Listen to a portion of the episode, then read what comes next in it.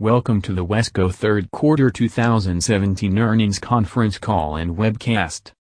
Our positive momentum is driven by broad-based growth across the U S and Canada, and sequential sales growth in most of our end market verticals in industrial, including O E M, oil and gas, and metals and mining. Our industrial customers continue to drive for supply chain process improvements, cost savings and supplier consolidation. While they remain focused on managing their cost, they may remain optimistic about their future growth prospects and their capital investment plans. Going forward, Wesco is well positioned to benefit from the secular improvement in the housing market, the increasing demand for renewable energy and the continuing consolidation trend within the utility industry.